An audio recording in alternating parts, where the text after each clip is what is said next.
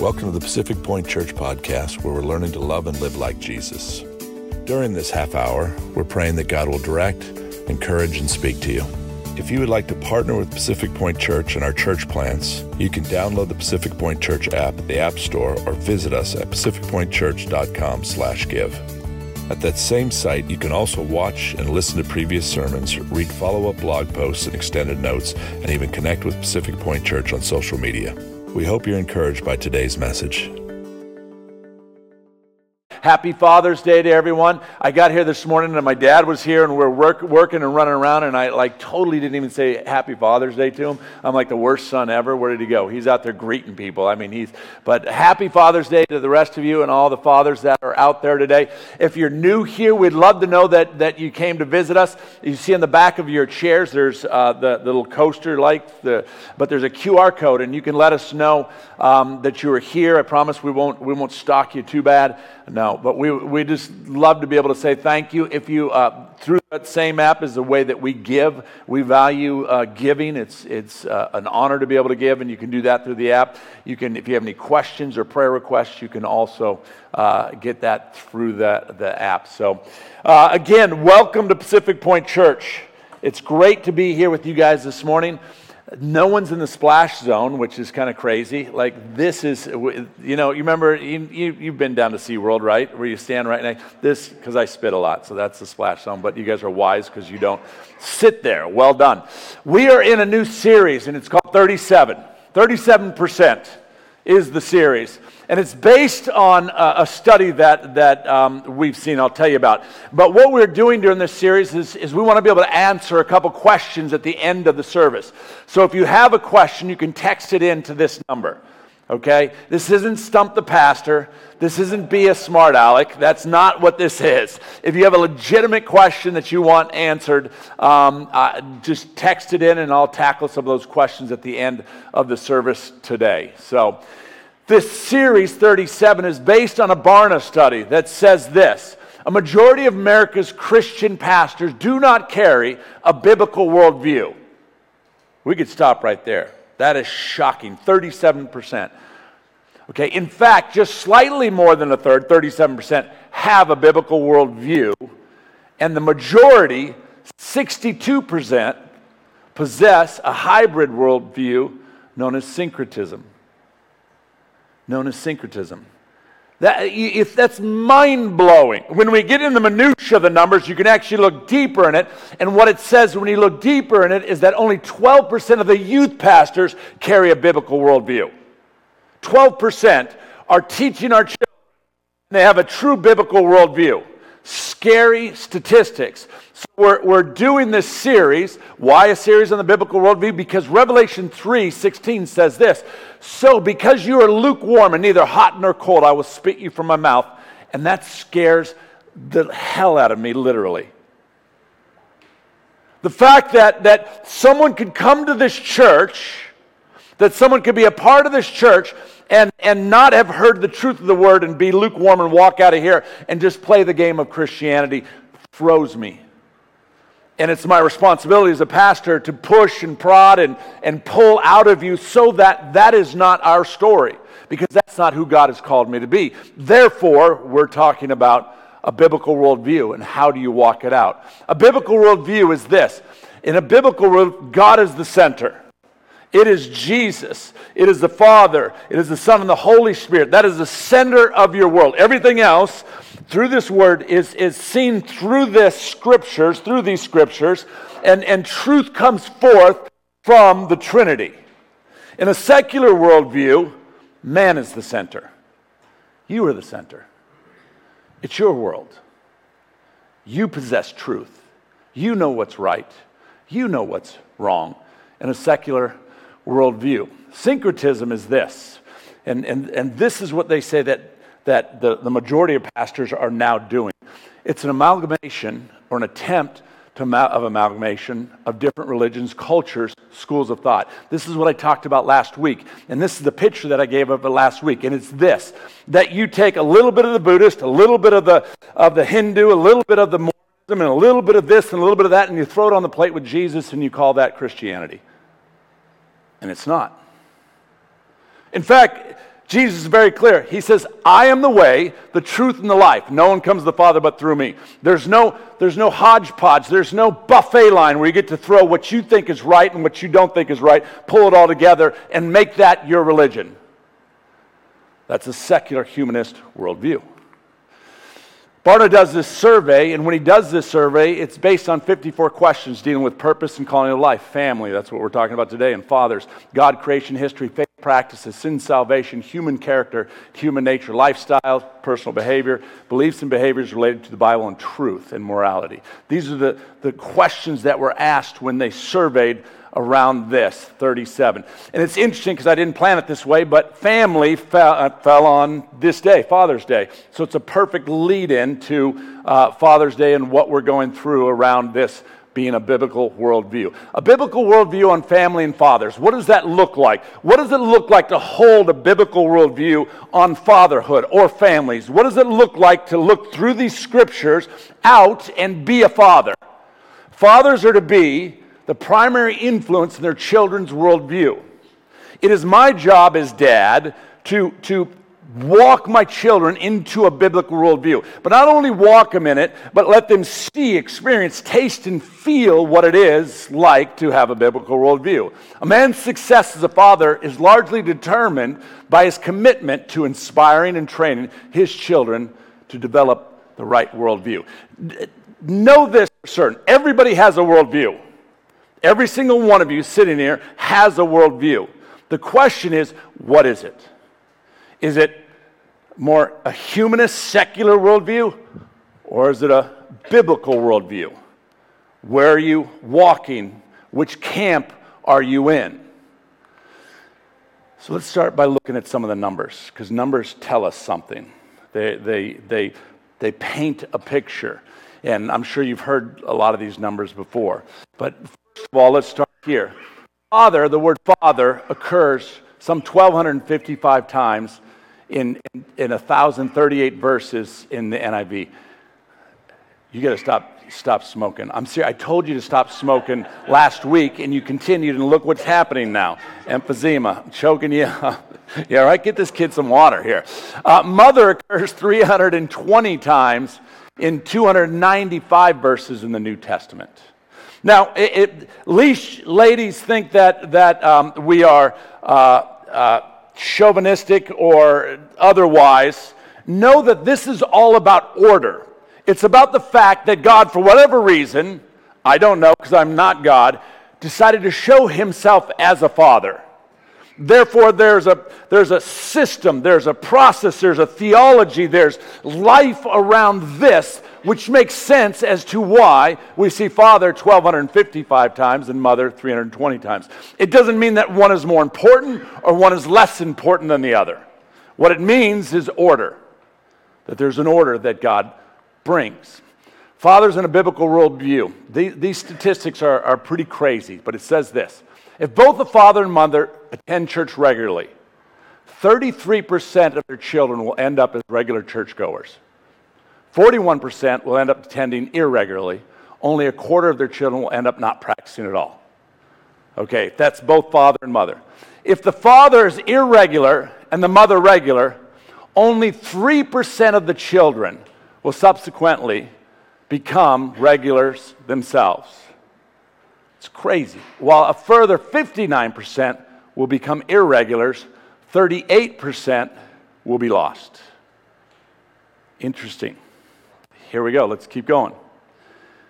If a father is non practicing and a mother is regular, only 2%, 2% of children will become regular worshipers. You, you seen a pattern here? The pattern isn't that moms are more important or dads are more important. That's not it. The pattern is God gives an order. And the order is, is dad leads, mom follows, children follow. But in that following, and we'll get into it, it's, it's not a lording over, it's a deference. In the same way we see the Father, Son, and the Holy Spirit, there's a, a, a, distinct order as Father God and the Holy Spirit send the Son to the earth to die for our sins. And then the Son leaves and leaves the Holy Spirit and says, It's good that I leave because the Holy Spirit will be here with you.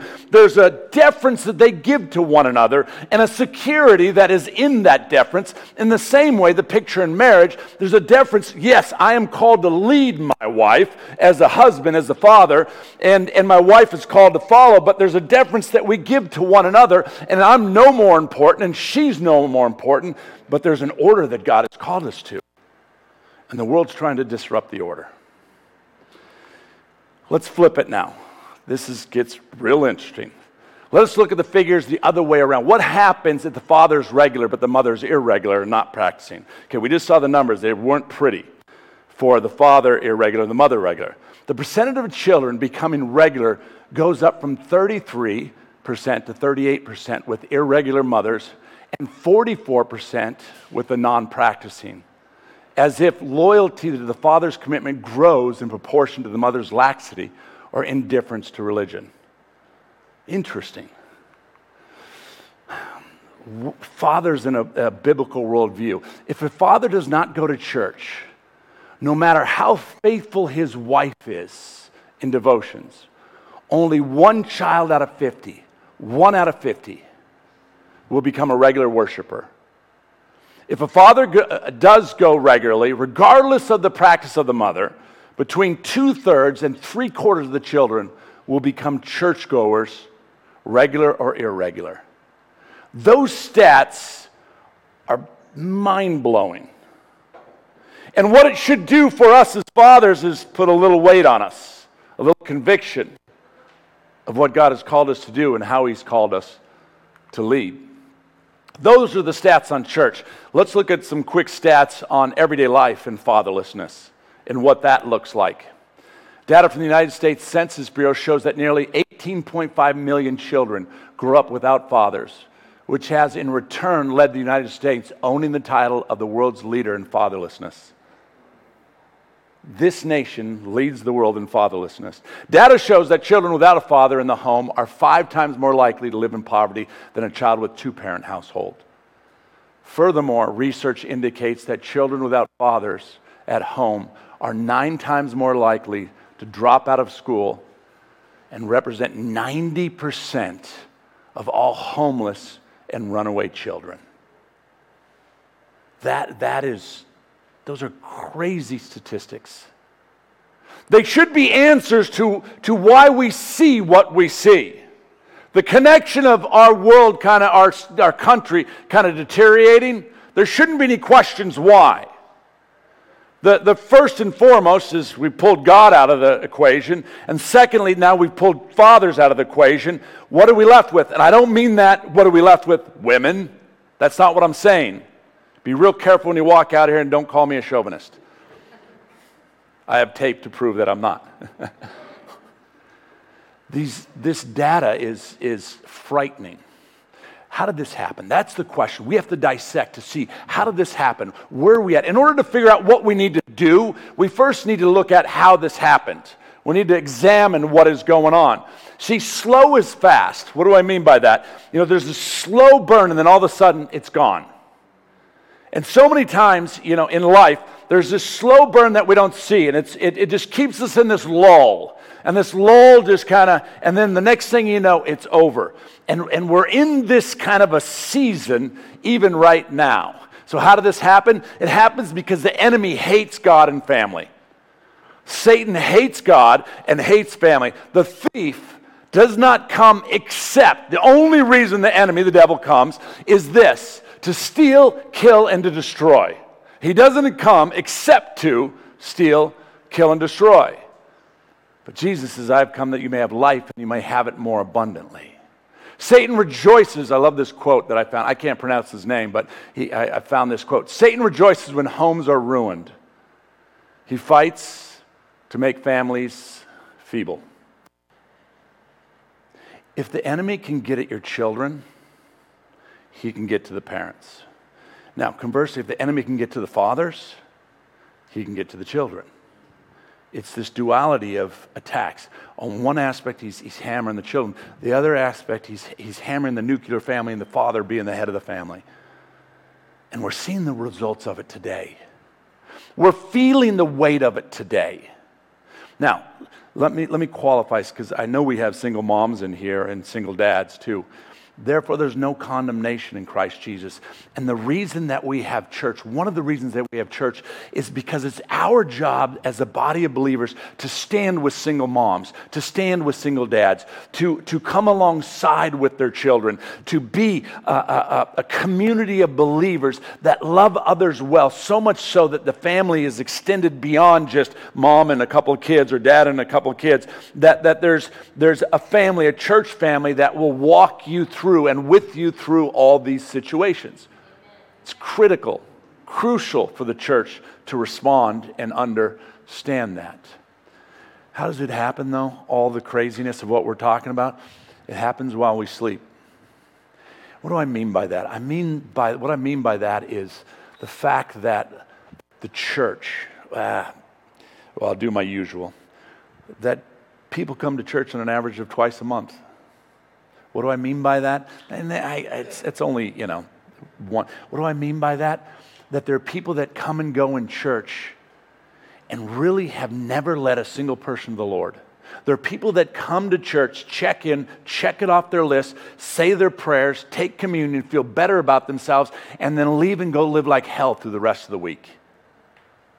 They don't live a true biblical worldview. And, and while the church is sleeping, while the church is, is, is doing this, the world is changing around her and changing dramatically. You see, the Marxist worldview on fathers and families says this Marx admits that destroying the family is a thorny topic. Now, when he says that, what his idea is this I do want to destroy the family. Marx said this, Karl Marx, okay? He says it's a thorny topic even for revolutionaries. Even my group of people, he's saying, it's really difficult the abolition of family, even the most radical flare ups of the infamous proposal of the communists. Yet their purpose is still to unwind the nuclear family. Uh, Marcus, Marxist worldview, best of all, abolishing the family would be relatively easy. Uh, um, I just went totally, does anybody know how to pronounce that? Bourgeois. Bourgeois. I totally practiced it too. And then I just went blank. Bourgeois. It doesn't look like bourgeois, does it? Some, Gina, come on, English teacher. Gosh, where are you when I need you?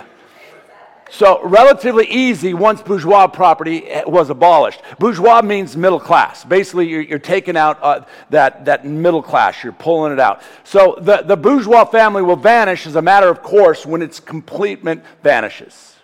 And both will vanish with the vanish of capital. You, you had it? You don't like you know. Borgerous. Okay, good, perfect. No, I didn't spell it wrong. That, although that would have been a good, a good answer, be spelling it wrong, definitely could have been.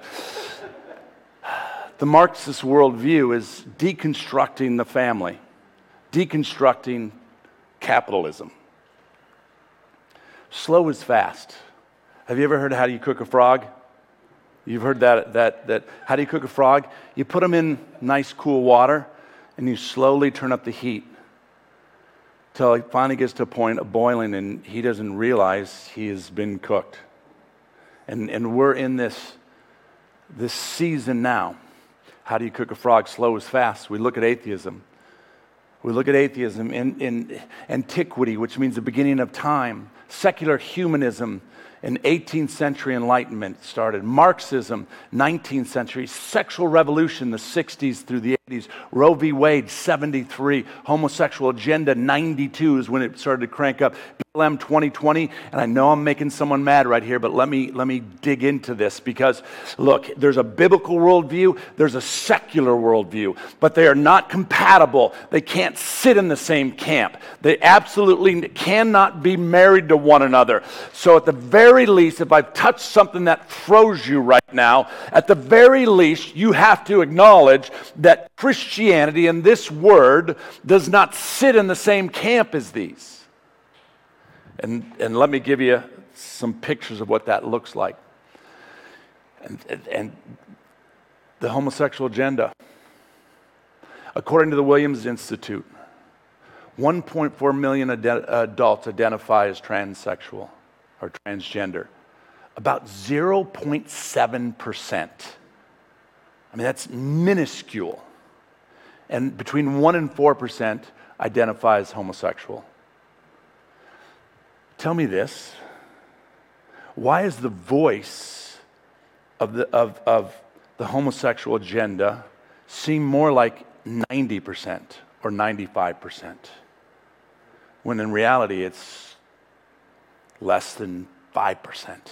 Why is the voice of, of one movement radicalizing my children, your children, our children, for 0.7% or 4%?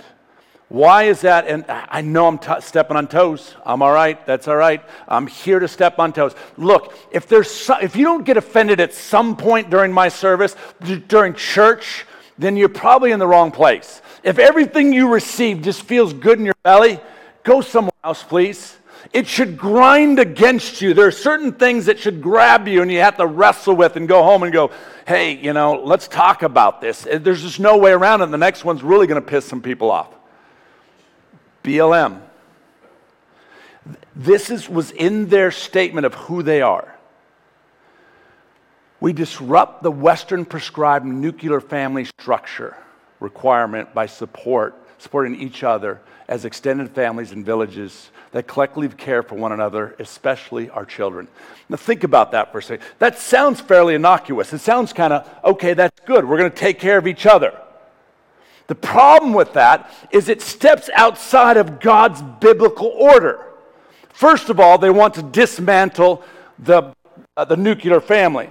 Secondly, two of the three original uh, uh, people who started BLM were avowed Marxists. They were trained Marxist, the very thing that we're talking about, a worldview eh, that is completely against what God's word says, that is completely against his word.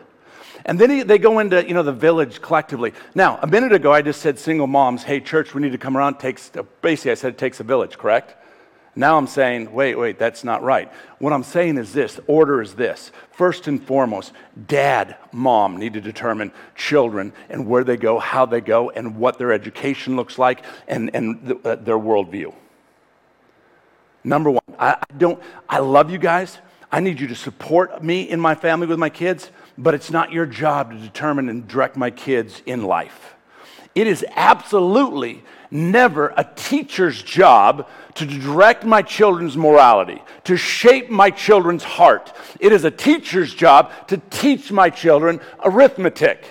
It is a teacher's job to teach my children how to spell because my teacher didn't do a great job, as you see.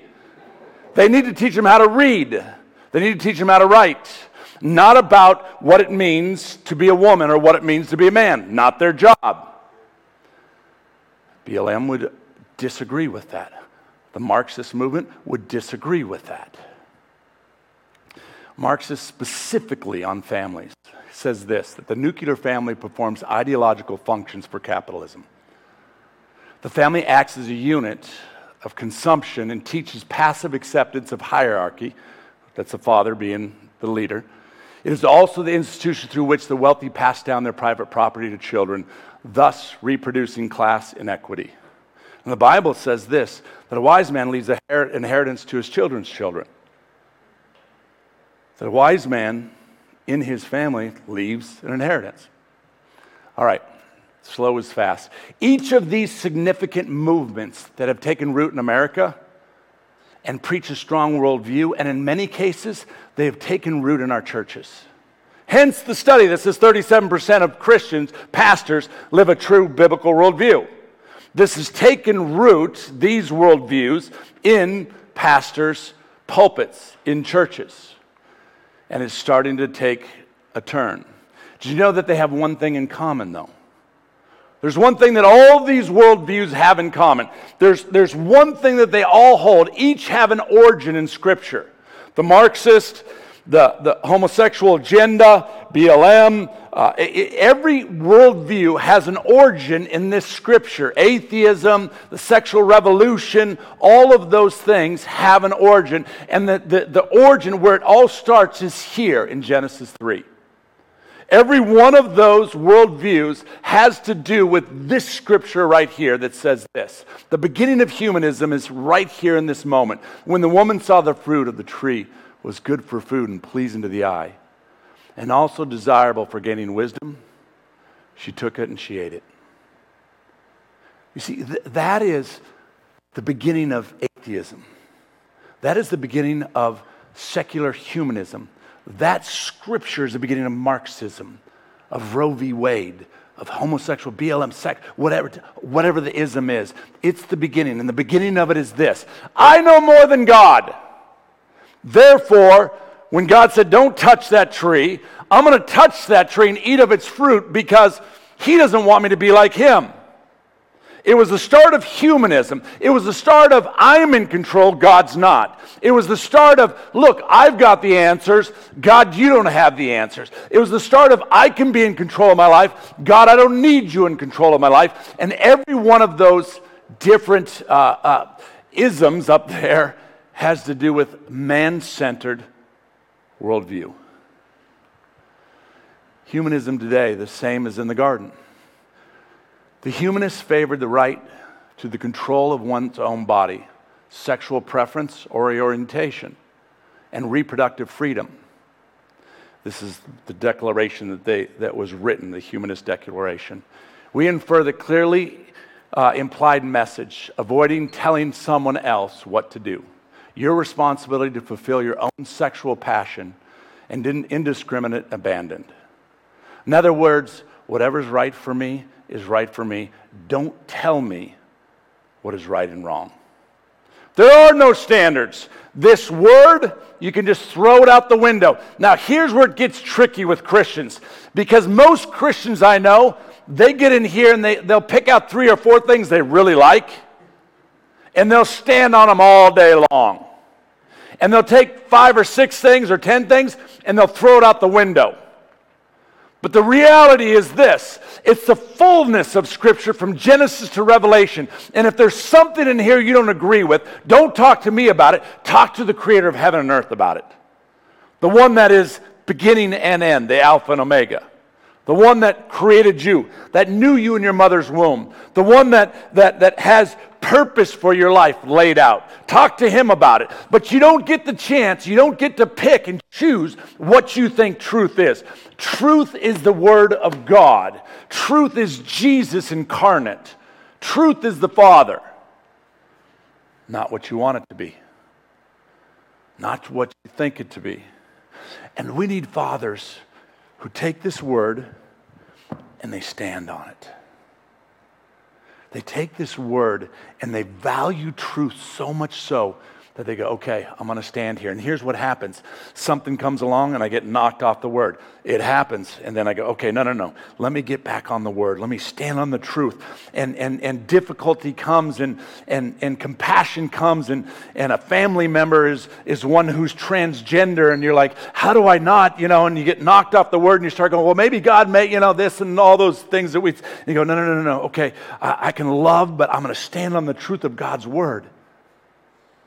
See, we need fathers that are willing to, at the, the risk of, of whatever the risk is, of, of, of stand on that truth and build a biblical worldview into their children so that we don't lose the next generation.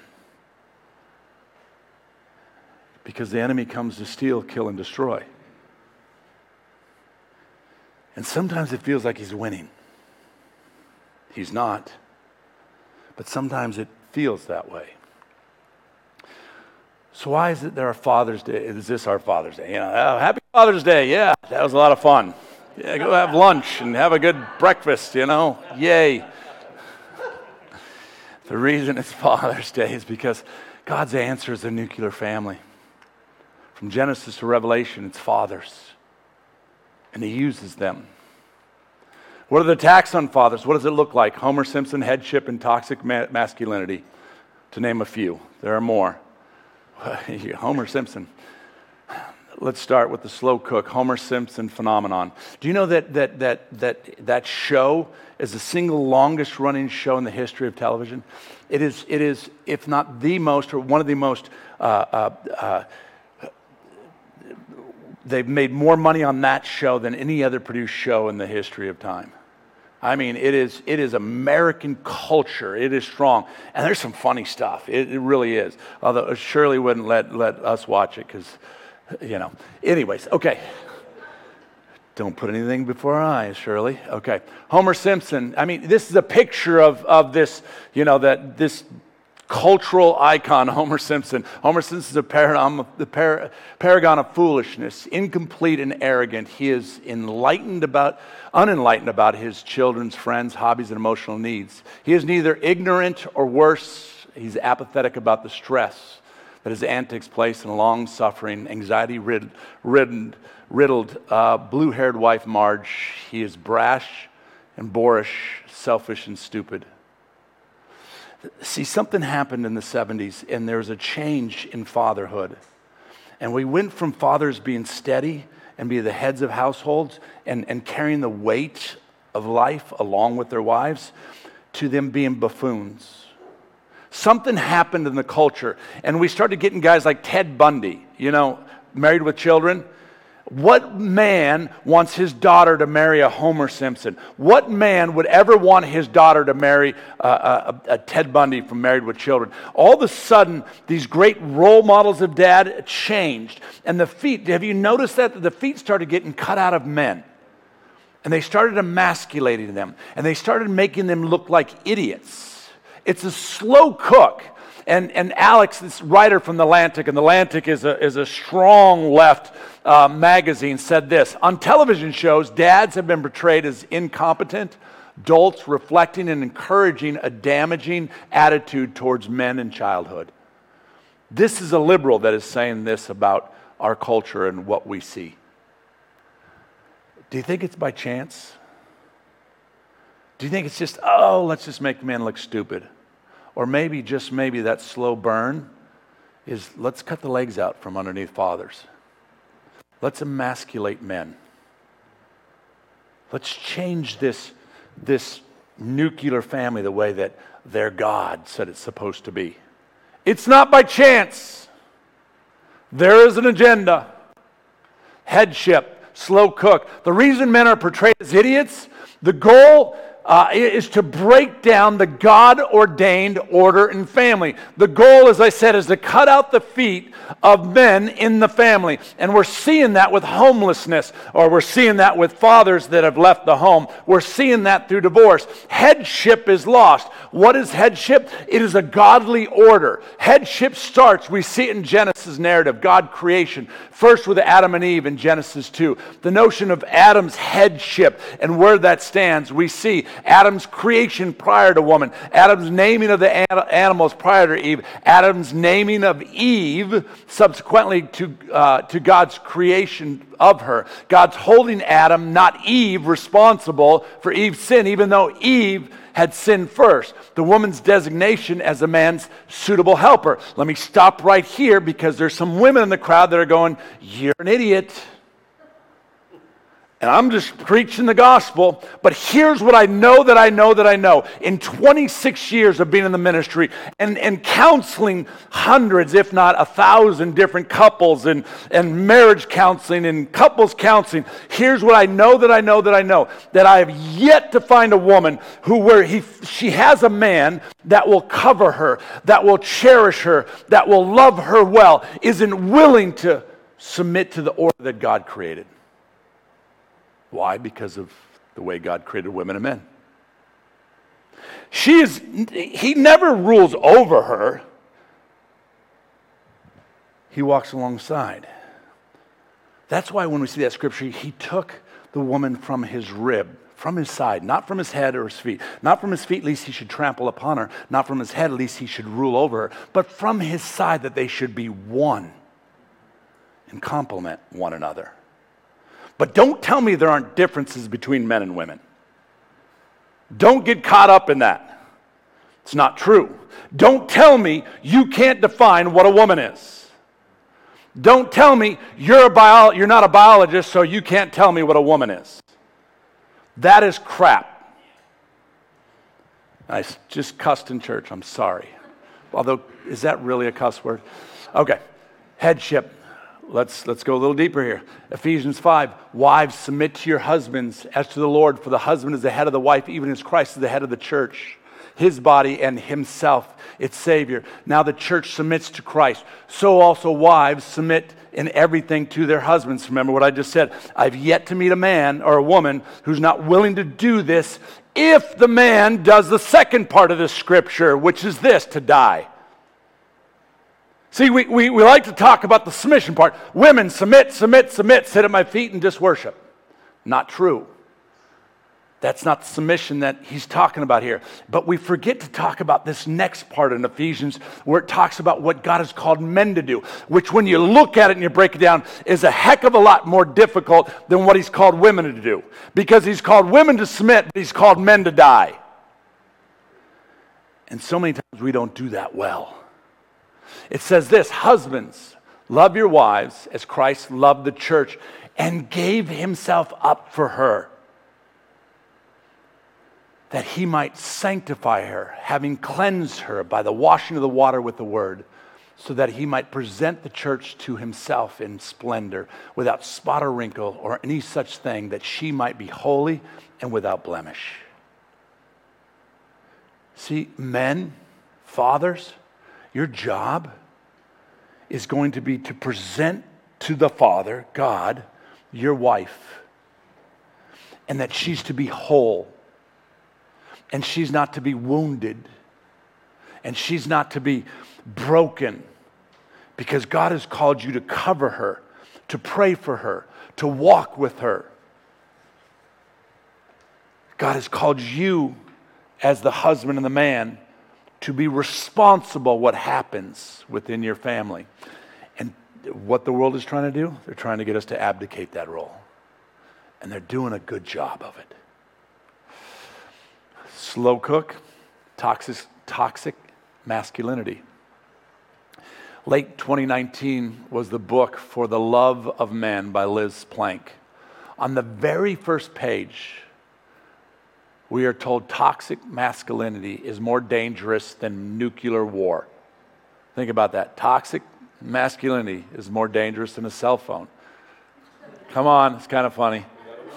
I love it. Um, it's more dangerous than nuclear war. Followed by the chapter after chapter of this woman just calling men and masculinity out, essentially for whatever reason she wants. Whatever reason she wants. Toxic masculinity, toxic masculinity. The slow cook in toxic masculinity looks like this. We tell our boys they can't play with guns and they can't fight. But then we tell our boys they can dress up like girls and they can be women if they want. Are you kidding me? Toxic masculinity is this to emasculate a young boy would be to tell them that he can't fight when things aren't right. And, and I'm talking, I'm not just talking metaphorically, I'm talking physically. Uh, there, there's a, a, friend now that is going through that with, with this son. And, and they've done everything to say just de escalate, go to the teachers, go to the principal, de escalate, de escalate. And it's still not working. So at that point, they said, time to drop him. time to give a shot. There, what are we doing here? We lost? Whoop. Look, if you take away a boy's right to fight, you'll emasculate him. And let me ask you this if you have girls in here, young girls, I have daughters. I do not want a man to marry my daughter that can't fight for her, that can't cover her, that can't love her well.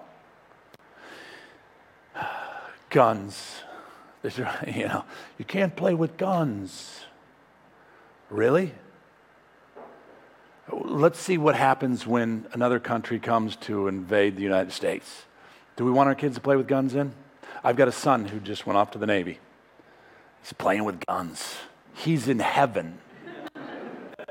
he's so, he's like, ah, dad, the, it just, the, just the way that little boys are wired Don't tell them they can't fight. Teach them how to fight. And what I mean by teaching them how to fight is this son, there's five other avenues that you go through before you ever throw a punch. Go through those five different avenues, but if it comes to this line, throw a punch and teach your son how to throw a punch.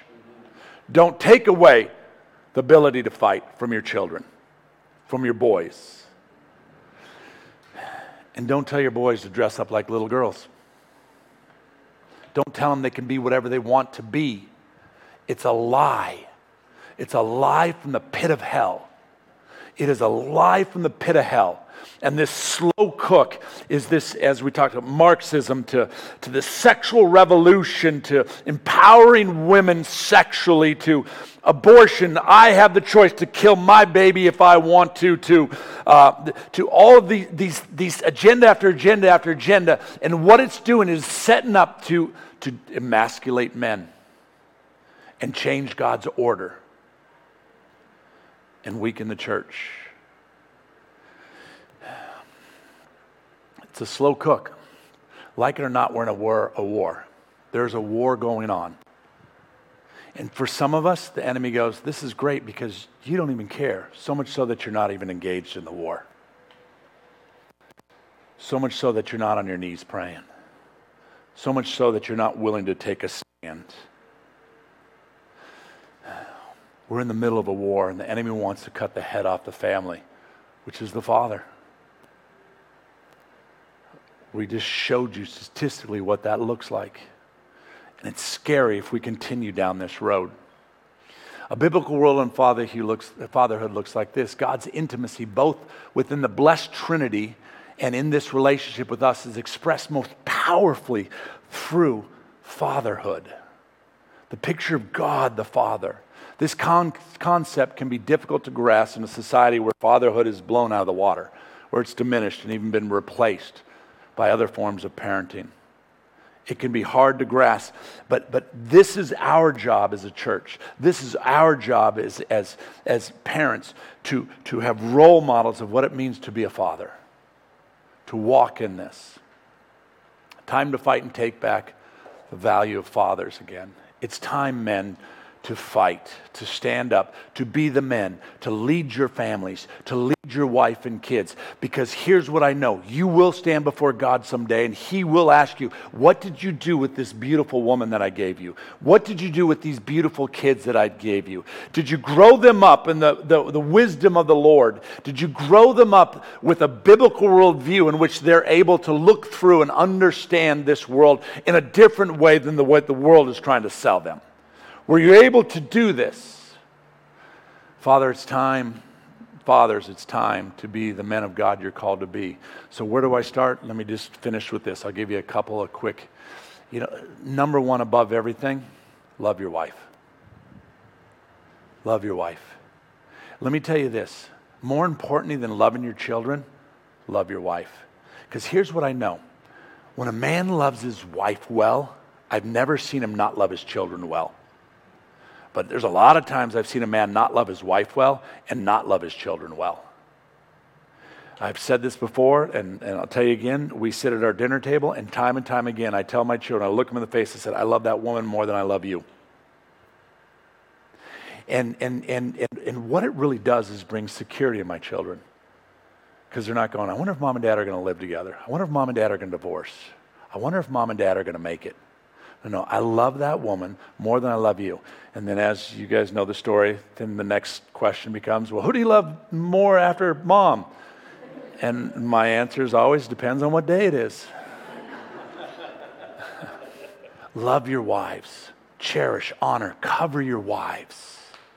Number two, find and accept your children's uniqueness be a, as a father, you find the uniqueness. No one defines your children or should define your children in a greater way than the father. The Father we see scripturally creates us and, and sets a path out before us. And then what He says to us as fathers is know your children, their purpose, and direct them in it. Find their uniqueness, accept it, and walk them in their purpose and who they are. Number three, affirm your children's value. I don't know, I'm not always good at that. In fact, last night we were, uh, or was it this morning? No, it was last night. Georgia had played some soccer game and she had a couple great plays and she's walking by and I'm like, Georgia, great job on that. And she's like, Chris is like, stop. The universe, dad gave you a compliment. I'm like, really? It's that bad? Jeez. Uh, but affirm your children the value of who they are. That's what fathers do. You know why? Because that's what God the Father does to me. He affirms me in who I am and the value that I am. Number four, trust your children and give them responsibility. Look, the scripture is, is all about, we've talked about, God says, here you go. What are you going to do with it? I trust you with it because you have a biblical worldview you're able to handle what he gives you and do well with it. In the same way, the pictures, I take my children, I go, okay, I'm going to trust you with it. Here you go. Here's some responsibility. That's the job of a father, is to take his children, do what God the Father has done in your life, and then into your children in the same way. Number five, correct your children without breaking their spirits. What does that mean? You can spank your children without breaking their spirits, or you can spank your children and, and remove their spirit from them. You can literally beat it out of them. When you discipline your children, fathers, it's, it's to restore them, it's not to break them down. Which sounds odd. You can discipline a child to restore them. You're restoring them unto Father because they have sinned. You're restoring them unto the family because they have sinned. Otherwise, how do they get restored? Or you can beat the heck out of them and they'll go into the corner and not understand what it means to be restored. Restore your children. Number six, I love it. Laugh with your children and create memories. You know what a father does? You know what the Father God has done in my life? He's given me this beautiful thing called a brain that brings memories. And, and, and, and I look in the mirror and I can laugh and I look at you guys and I definitely laugh. And the humor of God the Father that, that created us and, and when you're with your family and creating memories and, and laughing with your children is so important and so crucial. That's what fathers do. You know why the world's trying to cut the legs out? Because when a father does these things, when a father loves his wife, accepts his children, affirms his children, when a father trusts his children and gives them responsibility to grow up, when a father corrects his children without breaking their spirit, and when a father laughs with his children, what happens is you get healthy young men and women that have a healthy biblical worldview, that stand on conviction, that stand on truth, and are living in this world and preaching the gospel. And I don't mean preaching the gospel like this. What I mean is they're loving others well, and the gospel's going forth. And that's the responsibility of a father. That's what God has called us to. And lastly, is this most importantly, run towards your children, fathers.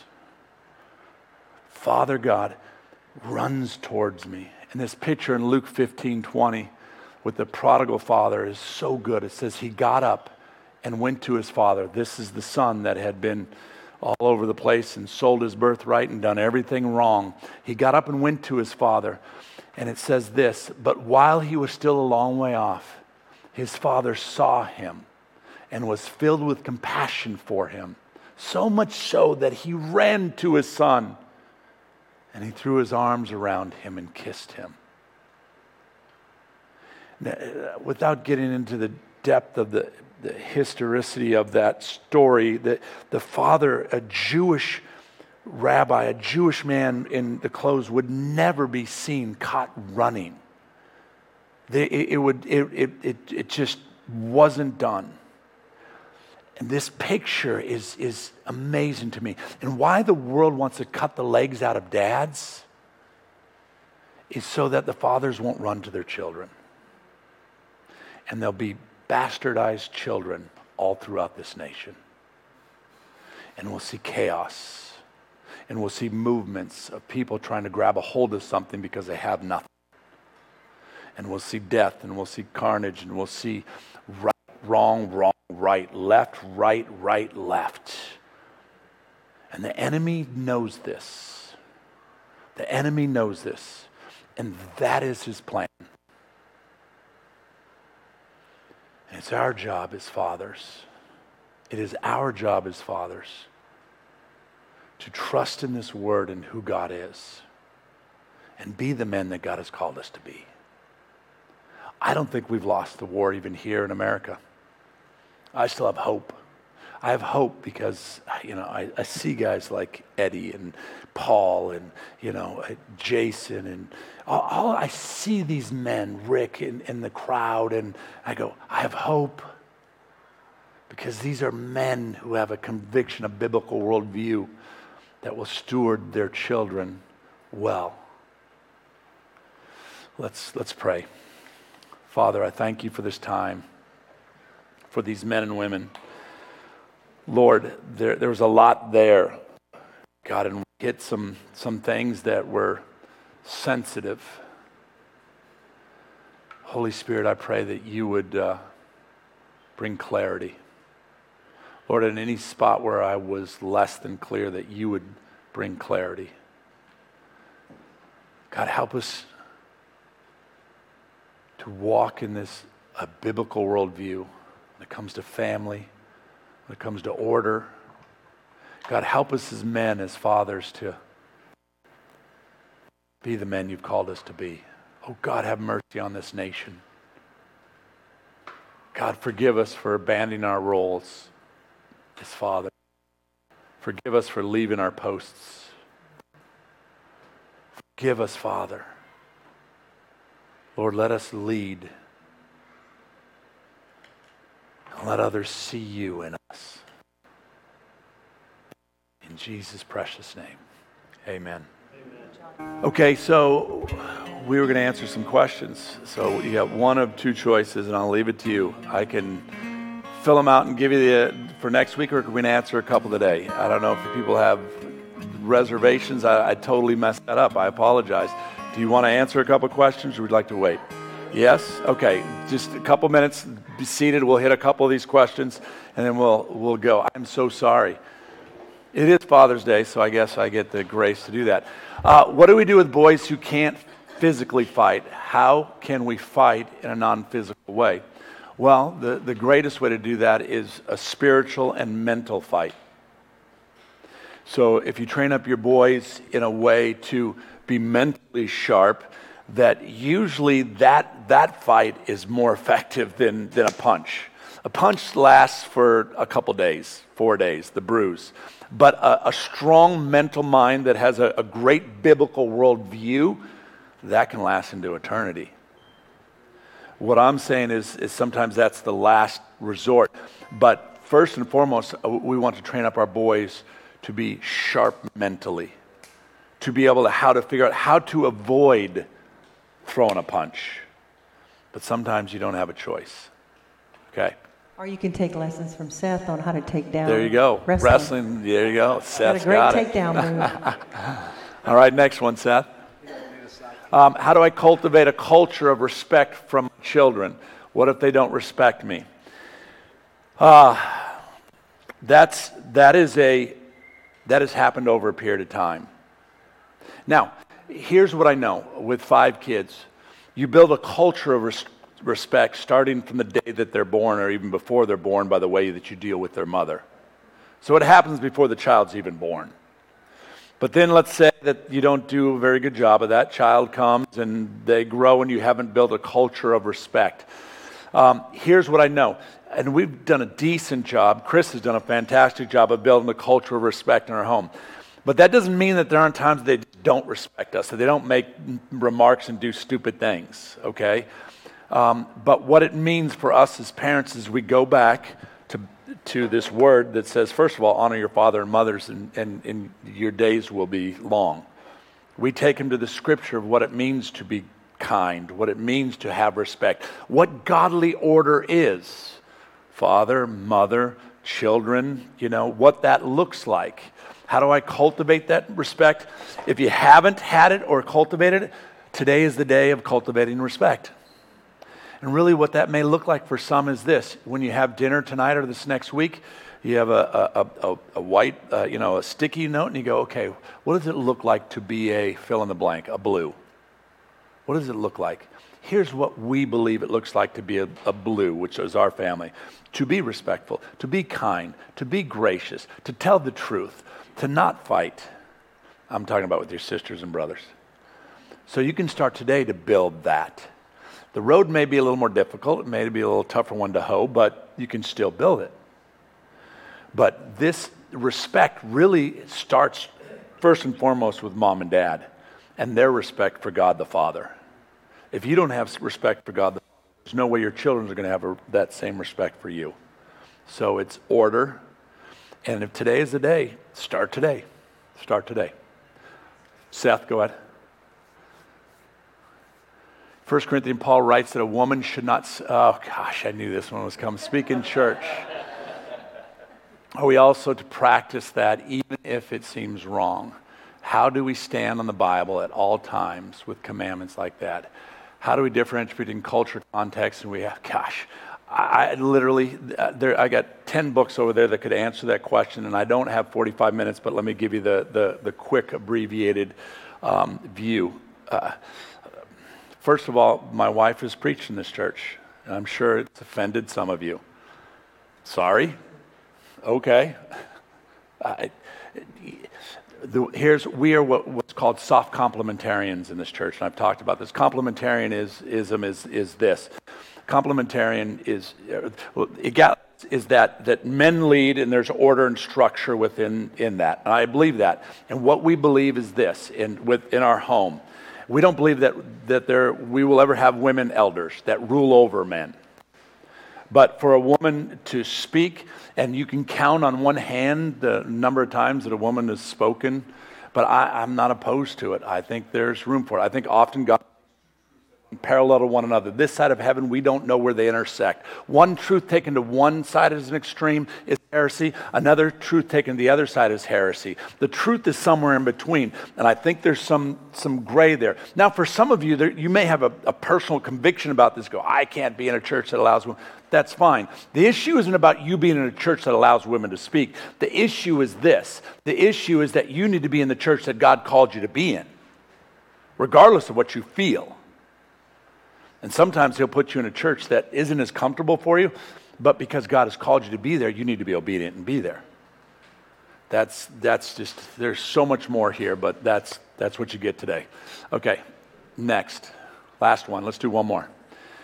How can biblically based pastors come together and use spokespersons and modern media outreach to overcome the worldly propaganda? Oh, gosh my, you know, there, there's a tension there and, and get different answers. My answer is this one.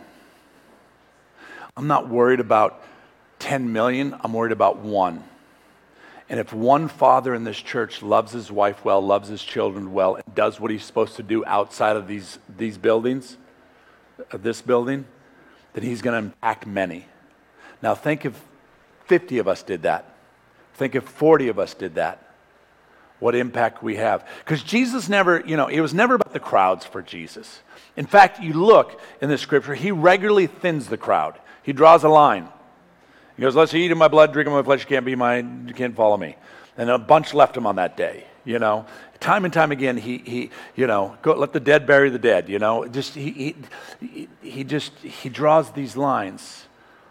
Um, so I, I, I think um, there's something in the community of one one person who's obedient, one person who has a conviction, one person who's willing to stand.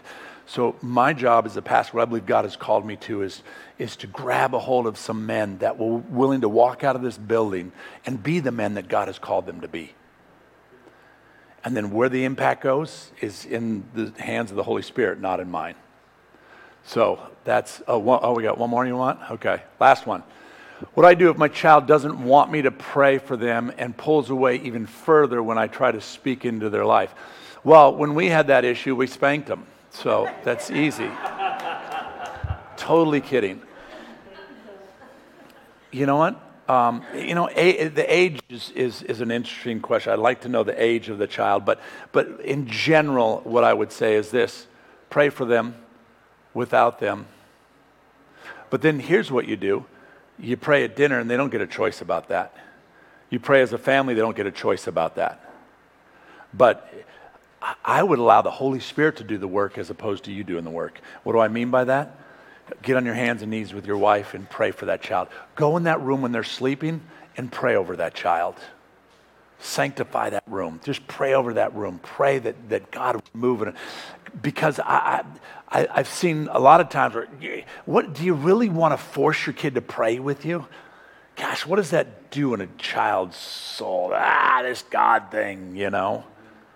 I, am, I, am, I have more trust in the Holy Spirit that He can do a work in my child by me just praying and standing and believing than if I just grabbed him and shook him.